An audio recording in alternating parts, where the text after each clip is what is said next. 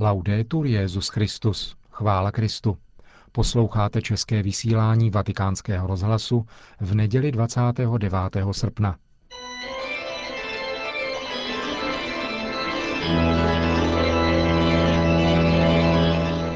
Církev a svět. Náš nedělní komentář. Připravil a hovoří Ondřej Krajtl.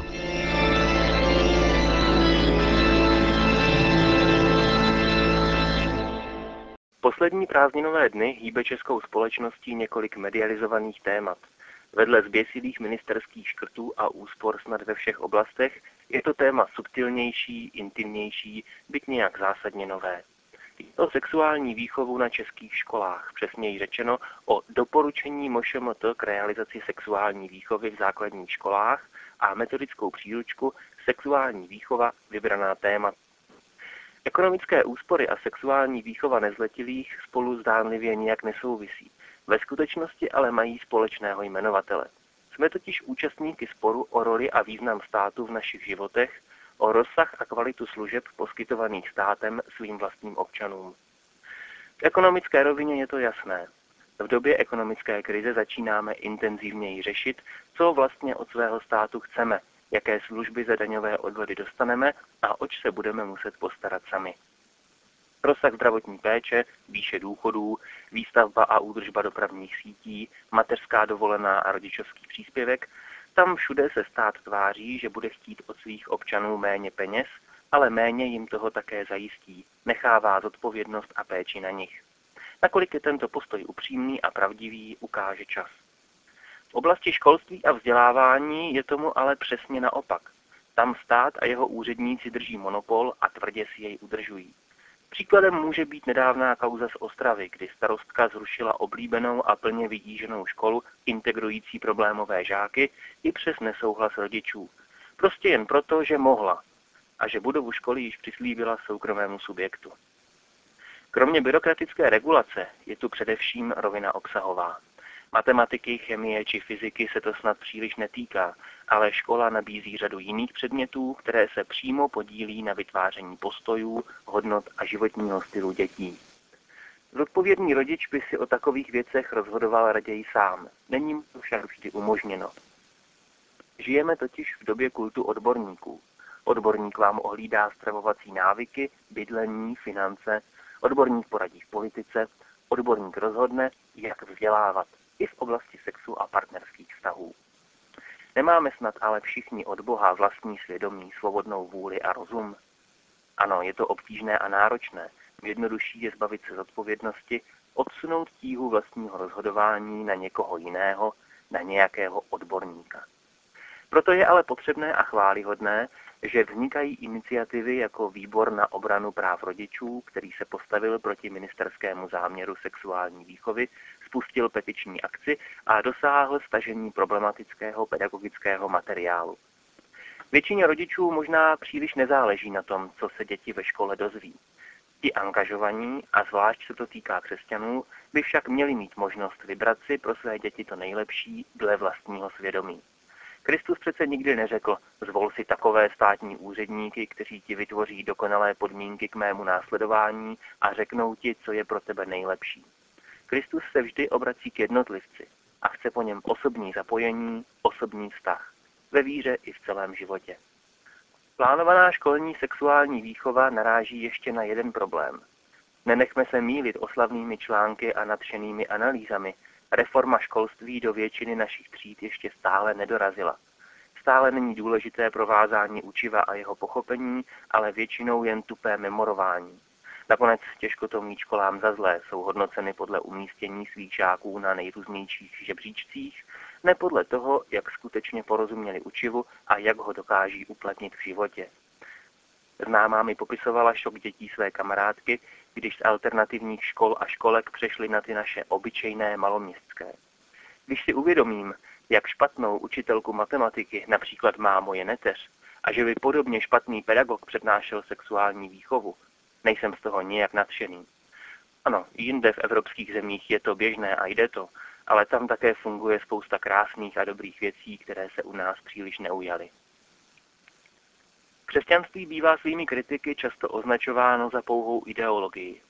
I kdybychom na tuto hru přistoupili, víra v Boha a život z Boha nikdy nemůže být pouhou ideologií srovnatelnou s ostatními. Ptejme se však, a co současná vlna genderových studií, genderového řešení společenských pnutí a problémů, detabuizace nejširších společenských i sexuálních témat? Komu to prospívá? Jaké to sleduje skutečné cíle? Opravdu nás osvobodí a vytvoří lepší společnost? Stále znovu a znovu se sluší připomínat údajný slavný výrok Woodyho Elena. To, že jste paranoidní, neznamená, že po vás doopravdy nejdou. Když postmoderní společnost odmítla objektivní a vyšší pravdy, nemůže čekat, že budou všichni brát vážně nově vyhlašovaná společenská dogmata o zaměnitelnosti pohlaví, o sexuální svobodě a otevřenosti, o maximalizaci vlastní rozkoše, abychom jmenovali alespoň ta, která se dotýkají sexuální výchovy na českých základních školách. Takže k naší věčné pekařovské otázce po smyslu českých dějin, po obsahu pojmu český národ a jeho role v Evropě, nám přibývají další otázky. Co to vlastně je Česká republika? Co chce po svých občanech a co chtějí oni po svém státu? Dříve například za Rakouska-Uherska to bylo všechno jednodušší, jak ve své poslední hře České nebe přesvědčivě dokazuje divadlo Járy Zimmermana. Postava Karla Havlíčka Borovského zde cituje vlastní kritiku divadelní hry J.K. Tyla o Janu Husovi. Kdo nepláče, není Čech. V souvislosti s plánovanou povinnou sexuální výchovou na základních školách je děsivé domýšlet si, co všechno by mohlo Čecha ještě definovat. Možná by tedy bylo nejlepší chtít po státu jen zajištění základního ekonomického fungování společnosti. O to ostatní, včetně sexuální výchovy, bychom se mohli postarat sami.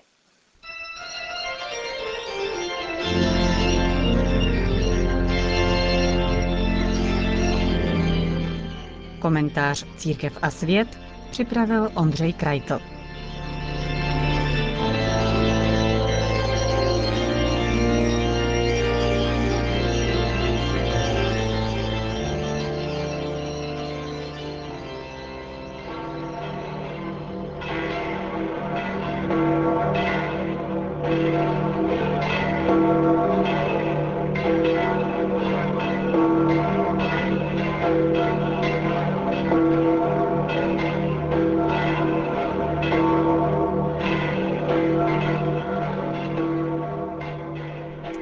Nevelké, ale o to malebnější městečko Castel Gandolfo bylo dnes kolem poledne opět doslova zaplaveno věřícími z různých koutů světa. Nádvoří letní papežské rezidence stěží pojalo všechny, kteří si přišli poslechnout pravidelnou nedělní promluvu Benedikta XVI. před modlitbou Anděl Páně. E Drazí bratři a sestry,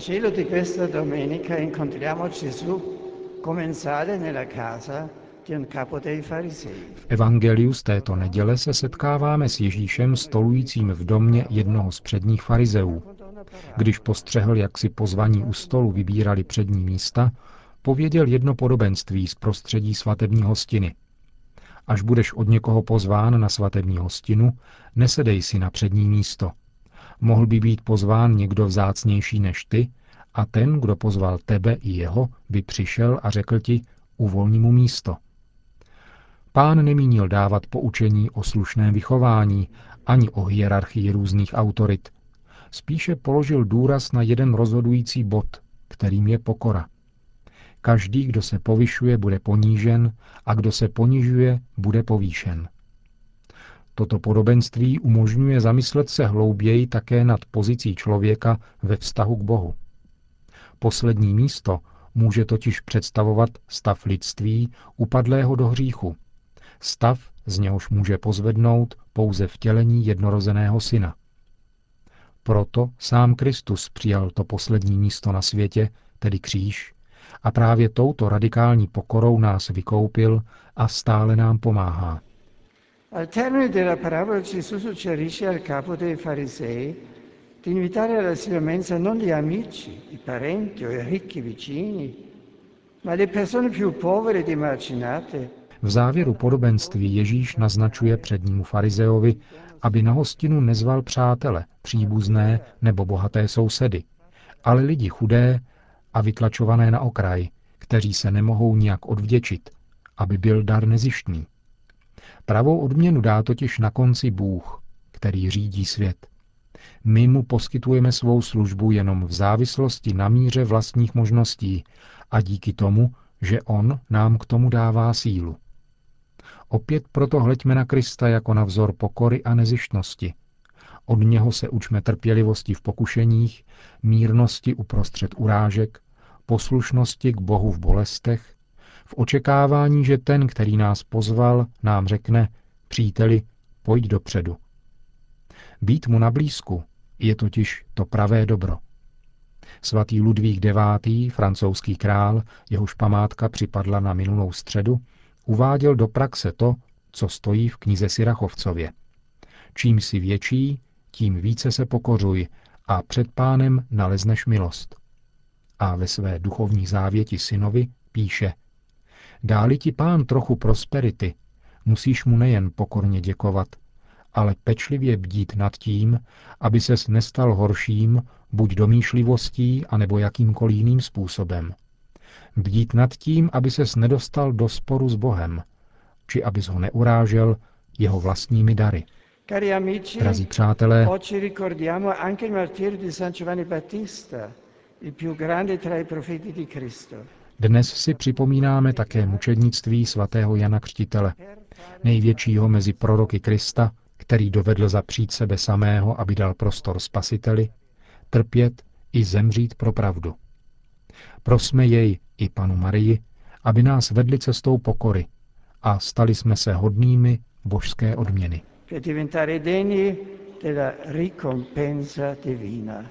Po společné modlitbě Anděl Páně pak svatý otec udělil všem své apoštolské požehnání.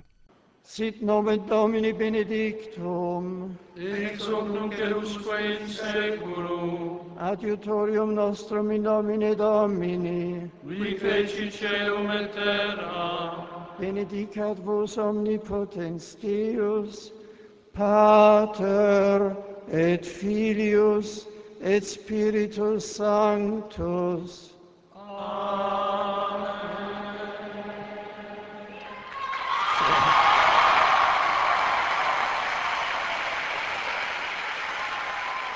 Dnes ráno sloužil Benedikt XVI. mši svatou pro účastníky prázdninového semináře, organizovaného okruhem 40 bývalých studentů, profesora Ratzingera. Homílii pronesl vídeňský arcibiskup kardinál Christoph Schönborn. Třídenní seminář, konaný v tomto úzkém kruhu, byl věnován chápání a interpretaci dokumentů druhého vatikánského koncilu.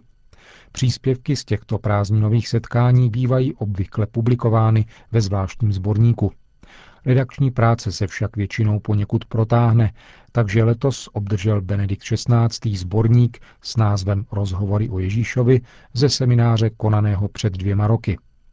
Organizátor letních seminářů, otec Horn, prozradil, že témata vybírá svatý otec vždy ze tří možností, které navrhnou účastníci semináře.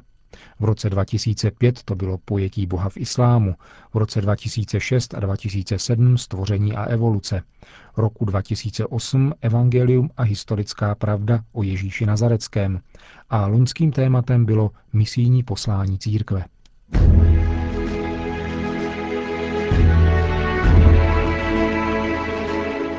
Tím končíme dnešní české vysílání vatikánského rozhlasu. Chvála Kristu, laudetur Jezus Christus. Vieni, amore mio, segui i miei passi, saliremo il fianco